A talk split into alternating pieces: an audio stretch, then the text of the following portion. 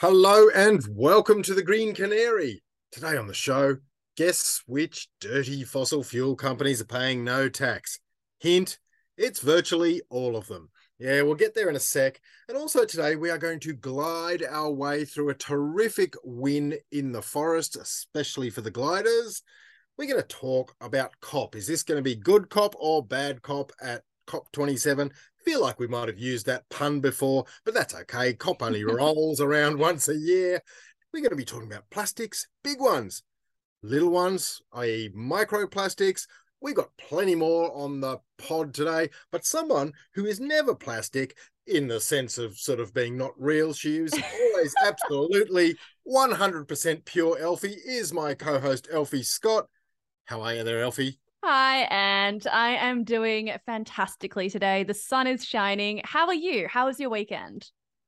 Oh, my weekend was fine. I went for a bushwalk, and then it wasn't fine because I saw, seriously, I saw the biggest snake I have ever seen. Um, Wait, what know, sort of a snake was it? Oh, it was a black snake, probably a red belly. I, I, I saw the black and then kind of squealed and, and ran. Oh uh, God. Okay, That's not a fair. fan. Not a fan. It was very very large. I think because of all the rain, I think it's going to be a bumper summer for snakes. So good on you if you're a snake. Not so good on you if you're a bushwalker. Like I um so my partner nearly stepped on a red belly last year. It was, I swear to God, probably about two meters long.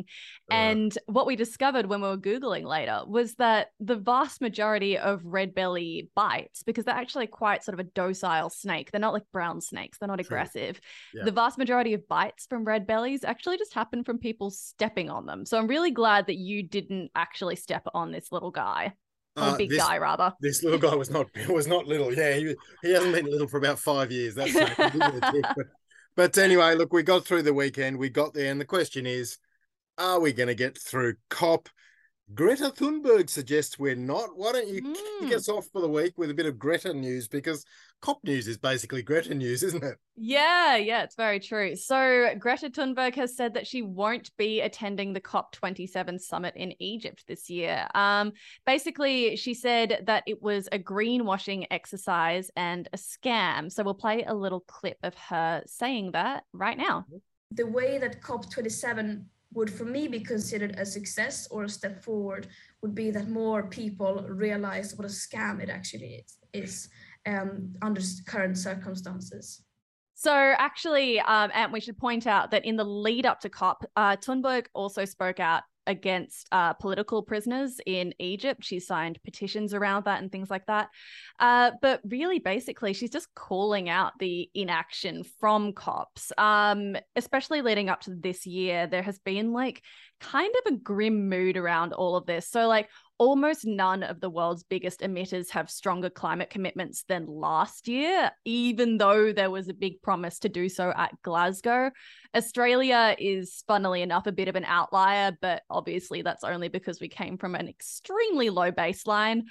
Um, yeah, and also there is research to say now, and I believe it came out last week, basically suggesting that 1.5 degrees is no longer possible, and none of the policies that we have in place now are actually going to limit global warming to that number. Yeah. So it's all a bit bleak, isn't it? That I was going to use that word. That is bleak, and you know, I saw Greta on, on the ABC. I saw that interview, um, and you know, I heard her say the word scam twice. So, look, it may well be a scam we know that uh, fossil fuel companies were there last time, hanging mm. out, you know, lobbying away. Um, that's the sort of thing that would make it a scam. But we also know that COP is in, in, important. I I believe in COP. I choose to believe in COP because I have to believe in COP because I need to believe in COP, even if COP is not worth believing in. Um, that's fair. And you know, there are so many reminders why it's important. I, I, there was a good report by the Climate Council this week. They re, they released a thing called "G'day COP27." Um, Australia's global climate reset. So you know the Climate Council's out there uh, putting material before the world, saying, "Hey, we're a different Australia now." That makes me proud. Um, you know, there was a lot that caught my eye in that report, by the way, actually. But one thing was that uh, in the months leading up to this year's COP27, uh, extreme we- weather records have have been absolutely decimated in every single continent, whether it's crippling droughts across East Africa, Western Europe, and beyond, uh, to the devastating floods everywhere from Pakistan to, as we've seen in Australia, dot, dot, dot, dot, dot, heat waves, you name it. So, you know, the Climate Council put in this really uh, important document that I think reminds us why uh, it is important that we get something done at mm-hmm. COP even if 1.5, the old Paris number, is out the window, uh, maybe we can get 1.51. You know, yes, it, yeah, yeah. Let's let's let's not give up. Um, I mean, that is an arbitrary number, so so so let's not give up. And and I believe uh, some people from the Climate Council are heading over, so I'm going to try and make it our business to have a chat to them when they get back and say, guys, how bad was it? Was it good cop or was it bad cop? We'll find out yeah, absolutely. Well, that is brilliant, Ant. And let's move on to the next story. So, this one has caused a bit of a stir on social media this week. So, a few days ago, the Australian Tax Office released their corporate tax transparency report, God, that's a mouthful. Uh, yes. For the 2020 to 2021 income year. This is basically a report that looks at the total income, the taxable income, and the tax paid by Australia's biggest corporations. And the thing that has caught a lot of people's eyes is the amount of tax, or rather lack thereof, that has been mm-hmm. paid by Australia's biggest emitters, uh, biggest fossil fuel companies. So, Ant, do you want to go through the numbers here? Uh, or the number, should I say? Well, there are, there are numbers. I mean, I mean, the reason the fossil fuel people stand out is look. We all know that in the real world, if if a company um, has revenue but isn't profitable, it doesn't pay tax. Um, we, you know, we know from the Australian Tax Office's uh, corporate tax transparency report that uh, this was for, by the way, the 2020-2021 financial year or mm-hmm. income year we know that 2,500 companies paid a combined 70 mil, a uh, bill, sorry, 70 billion or thereabouts in income tax. That was more than the previous year. It was the highest since this report has started. There is good news. The ATO is getting people and making them pay tax. The bad news is that zero was paid by a whole lot of fossil fuel companies. Now, when I say the bad news, I'm not alleging anything untoward. I'm sure there are reasons why they haven't paid tax. I don't understand those reasons. I am not an accountant, but that nonetheless, it is a shame. You would stop short of stop short of calling it shameful, but you would definitely say it is a shame that uh, these companies can find no tax except for Chevron. Elfy, is that the number you wanted to talk about? Oh, yes, that is the single number I wanted to talk about. So, Anne, do you want to give the audience the total tax that Chevron paid in that year? I just want the world's longest drum roll and exactly 30 bucks. 30 bucks, 30 bucks, $30, three times 10, six times five. That is what Chevron, six coffees, paid in tax 30 bucks. So it's about look, half my, a tank of petrol, ironically. yeah, it is. Uh, my heart goes out to Chevron because they're trying so hard to make a profit here in Australia. Seems like they just can't do it. Where's the violin? My daughter plays the violin. I should have brought it with me. I'm, I'm going to start playing the violin for Chevron because they couldn't afford to pay more than 30 bucks. But look, there's all these people there. You name them, Ampol, Whitehaven Coal, and you know, you name it. Anyone who's in the fossil fuel game uh, seems to have ducked, uh, or virtually everyone, uh, paying tax. Now, you've just had a big, a quick chat, haven't you, to Michael Mazengarb? He is the renewable energy and climate change consultant, absolute guru with all of this stuff. It was his tweet that put this issue on the map. It got about 24 trillion re- retweets last I looked. Uh, we actually shared it through the Green Canary uh, Twitter feed. Uh, what did Michael say when you said to him, How do they actually get away with this? How do they pay no tax? Yeah, right. Okay. So, what he said was that basically fossil fuel companies can be in this really unique position where they can announce profits, but they can also report uh, accounting losses to the ATO once deductions like R&D are accounted for or the impacts of asset write-downs are taken in, into account. Um, so, for example, a lot of resource companies they have significant uh, losses reported in previous years because it takes a huge amount of money to build facilities and things like that. So they re- they'll report massive losses early on, and that can be used as an offset against future profits. Look, you said a really key word there. Uh, that word just is ringing in my ears. I can't get rid of it. Um, you said the word offset. You know, they offset all these R and D type expenses. They're always R and Ding. That's what they do. They go looking for stuff. but the, the, the the word there was offset. I don't want tax offsets, fossil fuel companies. I want carbon offsets. Yes, I do. Yes, absolutely. I'm upset about offsets. Uh, yes, so... look, it makes sense, and I I don't really want to go, you know, throwing stones at these companies when I don't really understand how the, their taxes work. But you know there's a reason why people are so angry about this it know? doesn't it doesn't look right and and these companies should be big enough to own that. It is mm. not a good look. It is a really really bad look. All right but let's move on. Uh let's go from this this sort of broad scale uh huge fossil fuel industry.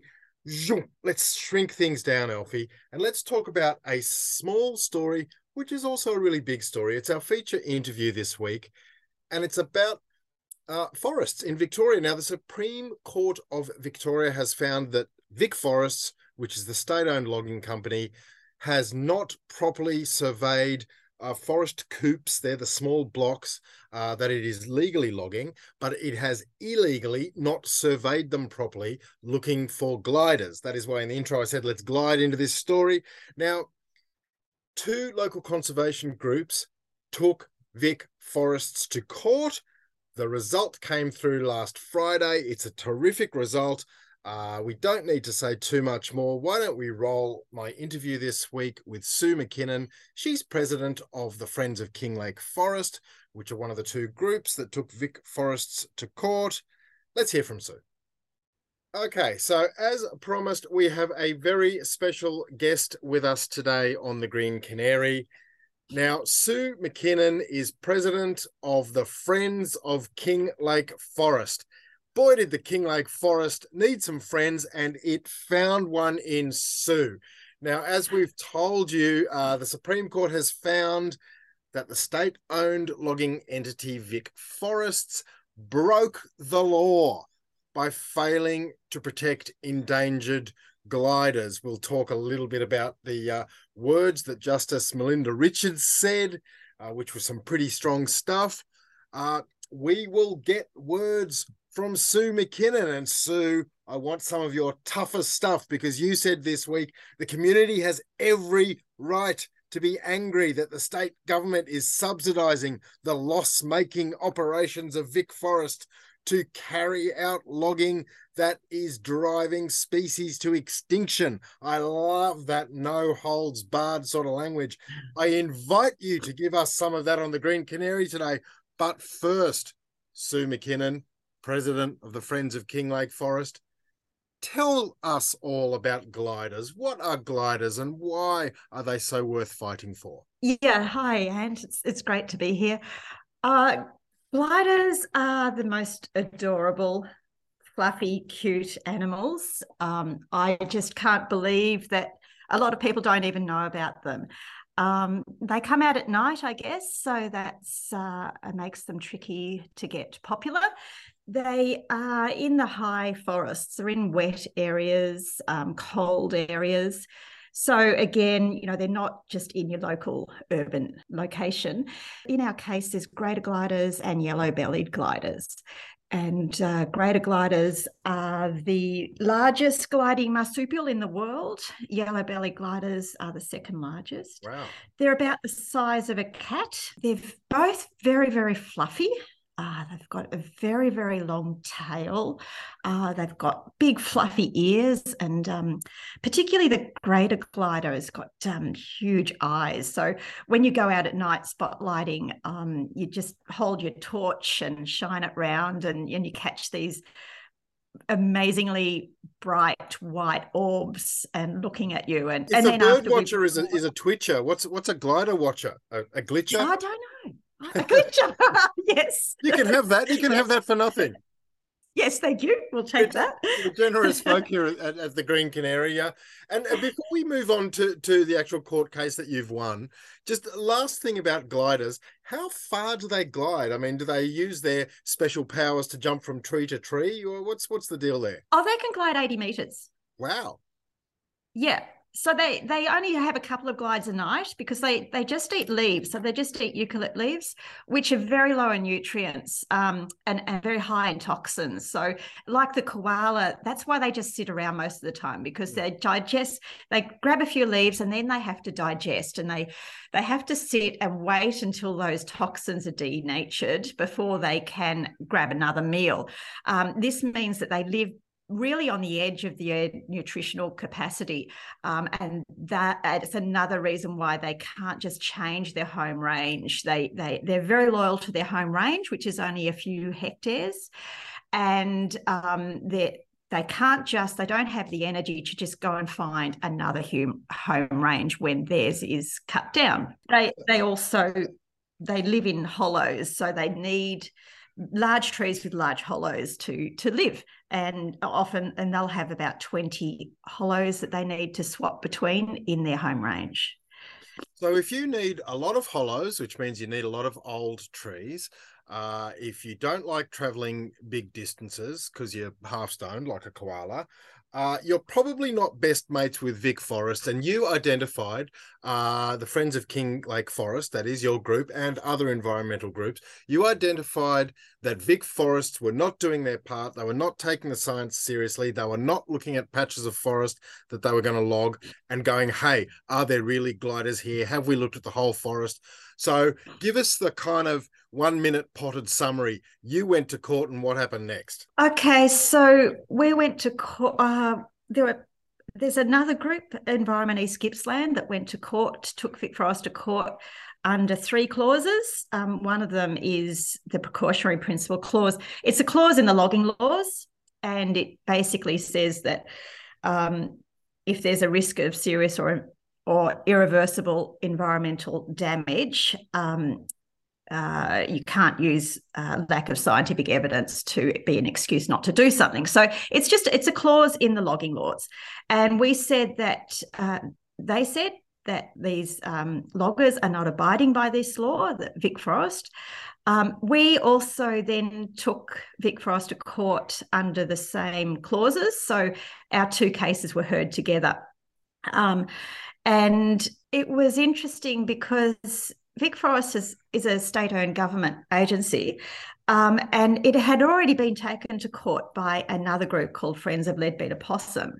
Yeah. Um, it had been taken to the federal court, um, and the federal court had found that VicForest is not abiding by this clause, this very same clause, um, in regards to greater gliders. So we thought we had a very good chance of winning this case, um, and it has proven true. We we have won, and we have proved that VicForest has been logging illegally and uh, and and knowingly so, because they were told by the federal court judge that this they're not obeying the law in regards to this clause.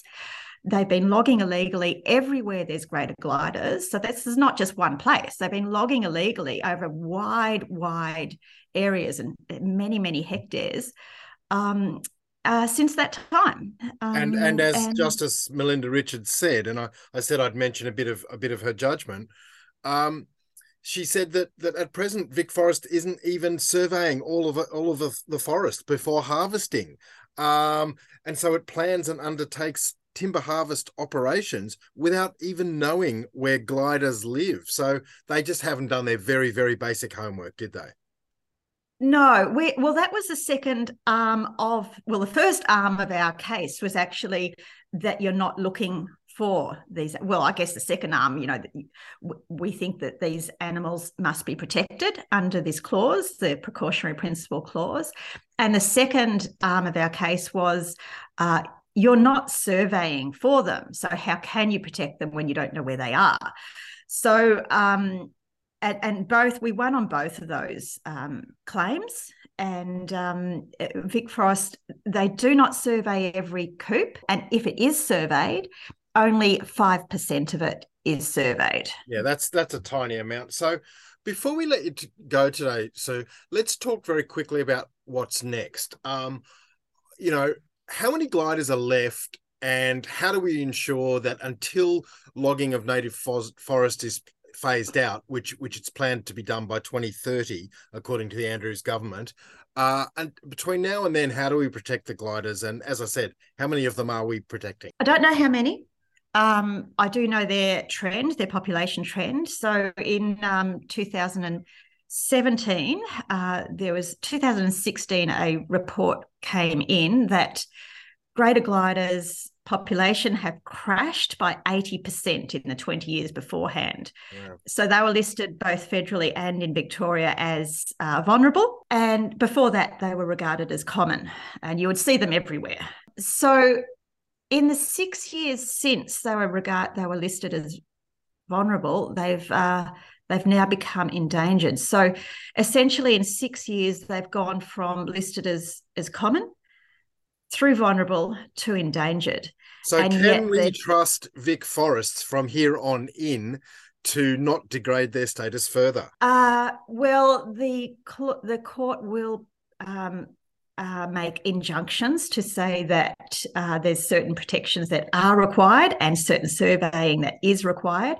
Um, I it's it's minimal, um, and I'm still worried about the species, and we will still be uh, out there surveying. Um, and and making sure that they uh, have their eyes open when they're surveying and uh, and do find the gliders and um, and we'll still be fighting to stop native logging um, before 2030. We'll be we're fighting to stop it immediately. We have plenty of plantation wood to replace that wood. Um, we don't need to keep logging. Our plantation wood provides uh, 87% of, of uh, the wood supply in Victoria anyway. Um, and, and we export millions of tons of wood. So, you know, we've got plenty to, to, to replace the, uh, the native forest logging. Yeah, so you know we're we're we're out to protect these gliders and to make sure that uh, yeah native forest logging stops and um, and it's not just the minimal um, you know, protection. Well, we wish you well with that, Sue McKinnon, president of the Friends of Kinglake Forest. And I reckon I am president of your fan club. I love the work you do. I love the fact that you went to court and made a difference. Thank you so much for coming on the Green Canary today. Thanks, Ed. All right. Well, that was such a lovely interview. It was so lovely to hear from Sue. I think her descriptions of the gliders and why they're so important are really charming. Like the way that she was talking about how absolutely adorable they are and how special they are, because the vast majority of us, myself included until a couple of years ago, just have no idea about these animals. Like they look like they should not exist. They look mythical, basically. I, I, I have a theory about Australian wildlife, Elfy. I think there are too many cute animals for us to keep up with. Yeah, and fair. It's like China has pandas, right? Good for pandas. Terrific. They got pandas. Once you get past pandas, look, excuse my lack of knowledge on Chinese wildlife, and, and perhaps someone will, will email us and, and, and, and tell me, enlighten me. But the point is, pandas are just a standalone, way out in front on the Chinese animal cuteness stakes, as far as I know. We've kangaroos are cute enough. We got koalas. We got quokkas, Elfy. Quokkas. we got bandicoots. Did you see the bandicoot I put the, the I put in the newsletter the other day? Yeah. We've, we've got gliders. We have too many, and that almost gives us saving cute animal fatigue. That's that's kind of kind of your theory. well, thankfully there are people out there like Sue McKinnon who do who does not have saving cute animal fatigue or saving forest fatigue. Um, it is wonderful uh, that they've taken on VicForest and won. I salute them. Yeah, absolutely. All right. Now let's talk about our mulch stories of the week, shall we, Ant? So, um, first story. I came across this study and I thought I would bring this to you because it actually relates to a study that you brought me. Mm. Sorry, I'll say that again. And I thought that I would bring this to you because it actually relates to a story that you brought me this week. So, this is research from the University of Queensland that has found that microplastics, which are the tiny shreds of plastic that are ending up basically everywhere on our planet right now, um, these tiny little bits of plastic can carry viruses. So the researchers found that viruses can hitchhike on microplastics and actually prolong the infectivity of these viruses. So they looked specifically at E. coli in the study, and they found that over half the viruses that were attached to microplastics could be detected 10 days after um, I guess it was attached to the plastic, which is a long shot more than if the virus was just floating by itself in the so, water, so which is tell- pretty disturbing. It is. Uh, what you're telling us here is that not only are microplastics toxic and polluting and bad, they also help viruses get a free ride around the place. Yes, yeah, totally. And the concern that the researchers were saying was that basically there are these pockets of ocean where microplastics accumulate. And it could be really risky to eat seafood that's been living in that water and is being contaminated by those plastics. Uh, obviously, the impacts need to be investigated further, but it's definitely a very worrying first signal about a broader implication and consequence of having these microplastics everywhere.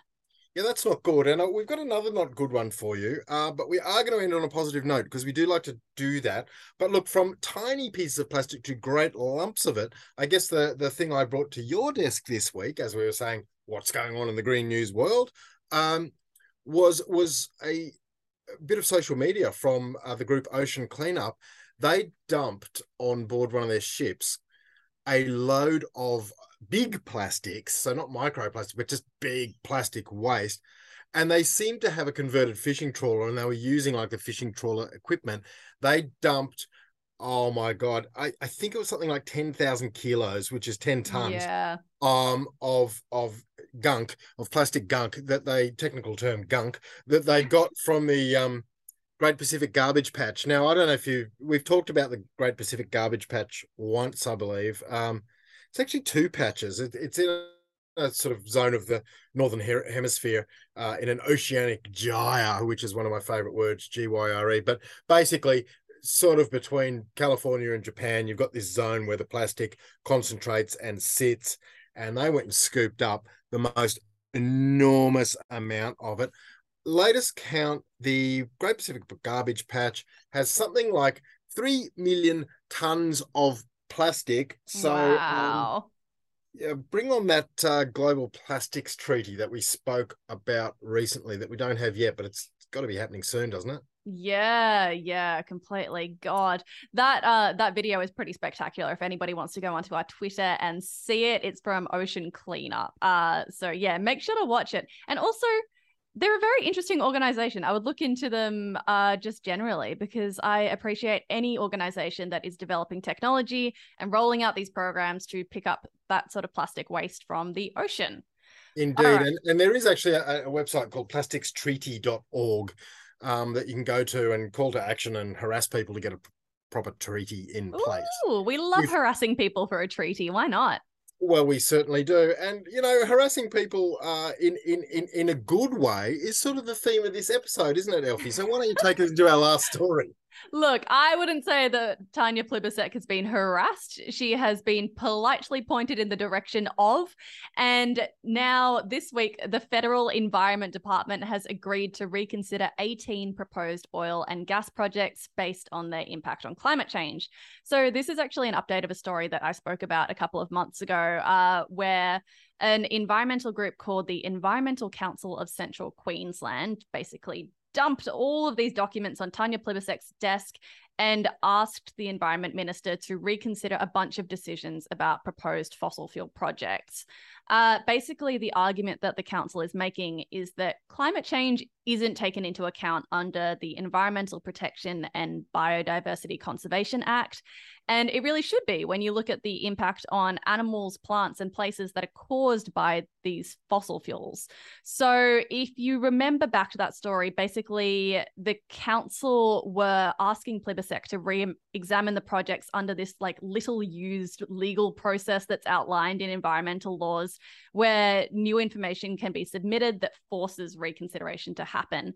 The department has now said that the request is valid and it's open for public comment on their website now. So yeah, it's very very positive news, and I'm very happy for the council. Uh, they must be completely celebrating this win.